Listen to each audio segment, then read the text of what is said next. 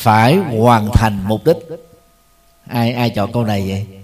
À, về phương diện cá nhân á thì à, câu này nó nhắc cho chúng ta thứ nhất á, là tính cam kết. Tức là mình sẽ theo bám cái công việc đó cho đến lúc hoàn thành. Thứ hai đó là tính trách nhiệm. Tức là gánh vác rất là bài bản. Giao cho cái người mà hoàn thành mục đích đó, thì cái người chủ hay là cái người lãnh đạo đó cảm thấy an tâm có thể ngủ khò khò. Và thứ ba đó là có những biện pháp để thực hiện. Nó gồm có bước 1, bước 2, bước 3, bước 4 Tức là cái lộ trình thực hiện đó. Rất là bài bản Nhất là phương pháp đúng Phương pháp đúng thì mới dẫn được Dẫn đến được kết quả đúng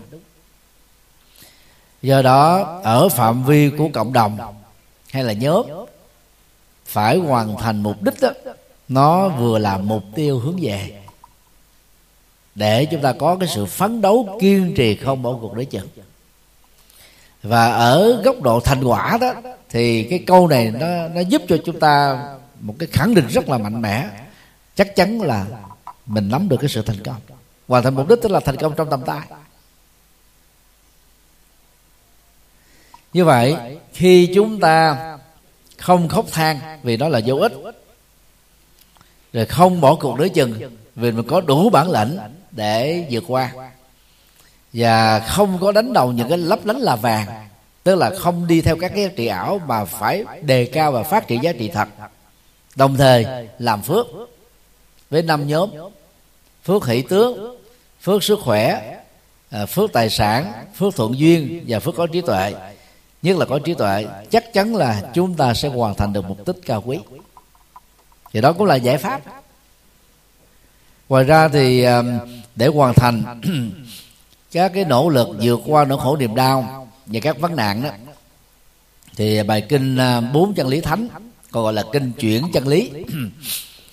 Đức Phật dạy gồm có bốn bước. Bước một á, thừa nhận bế tắc và nghịch duyên với mình.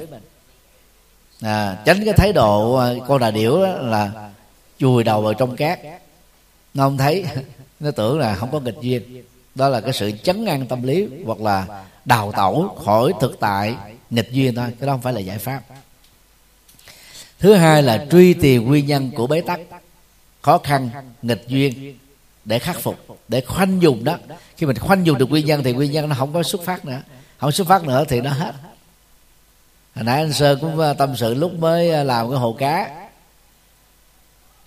Một trận mưa lớn à, từ sáng cho đến tối. Oxy nó không có đủ. Và cái đây bốn năm thôi.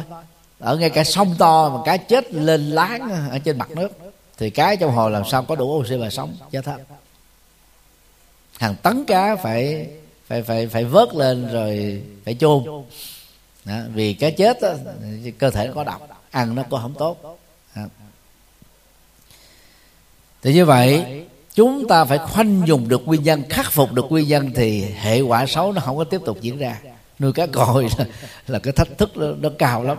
Phải có cái hệ thống lọc nước rồi vi sinh rồi chế độ chăm sóc bảo dưỡng đủ kiểu hết nó mới sống được. Vì cá đó là cá yếu về sức khỏe nhưng mà đẹp về ngoại hình. Ai nhìn thấy cũng mê nhất là cá coi nhật còn khó nuôi nữa còn cá coi việt nam đã lai tạo rồi. Thì cái mức độ mà nó thích ứng với môi trường à, sông nước à, ở việt nam nó tốt hơn. Tuy nhiên sống ở các hồ tự nhiên nó vẫn không bao giờ an toàn bằng là cái hồ nhân tạo. Vì nó có những hệ thống lọc à, đảm bảo được sức khỏe và có những cái thuốc để mà điều trị bệnh khi nó bị bị bị bị bệnh. Thì đó là gì? Đó là khoanh dùng cái nguyên nhân thứ ba đó là thành công à, mà đỉnh cao nhất là thành phong đó là hạnh phúc. Hạnh phúc cao nhất đó là niết bàn. Thì đức phật kêu gọi chúng ta phải hướng đến cái mục tiêu ở cái bước thứ ba này. Vì không có mục tiêu này nó không có động lực để phấn đấu. Thí dụ mình xem một ngôi chùa đấy nhất là trong cái giai đoạn covid à, hoàn thành 3 năm. Sau covid nó còn có hậu chấn của covid. À, công ăn việc làm khó khăn à, ngành mai ngành mặt ngành giày dép ngành nội thất ngành xuất khẩu te tua. À, và dự báo nó năm 23 này còn khó hơn cái năm 22 nữa. Nhưng mà nếu mà mình không chịu nỗ lực để mà phấn đấu vượt qua làm sao mà có được cái ngôi chùa? Cho nên ở lĩnh vực nào dù là đạo hay đời chúng ta cũng phải đưa ra cái mục tiêu đó là cam kết hoàn thành được mục đích xây dựng. À, mục đích phấn đấu. Và có đó nó làm cho mình đó là khi mình làm á mình không cảm thấy mệt còn mình không có mục đích đó thì mình thấy mệt. Như chùa giác ngộ thì lên kế hoạch à, tháng 3 năm nay thì à, phải à, mở khóa tu. Lúc đầu là một tháng một lần à, làm khoảng à, được à, à, 8 tháng chứ một năm thì chúng ta tiến đến là nửa tháng một lần. À, sau đó là mỗi tuần một lần.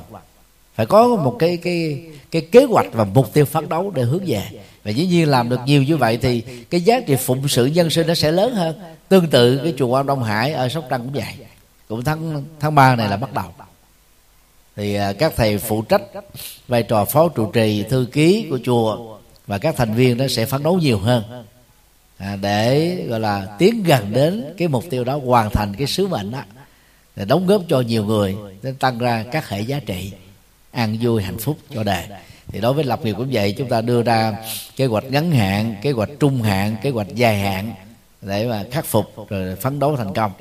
Và cái bước thứ tư đó đó là chánh đạo samamagga con đường chân chính con đường đúng à, rồi à, phương pháp đúng kỹ năng đúng à, nỗ lực đúng phấn đấu đúng.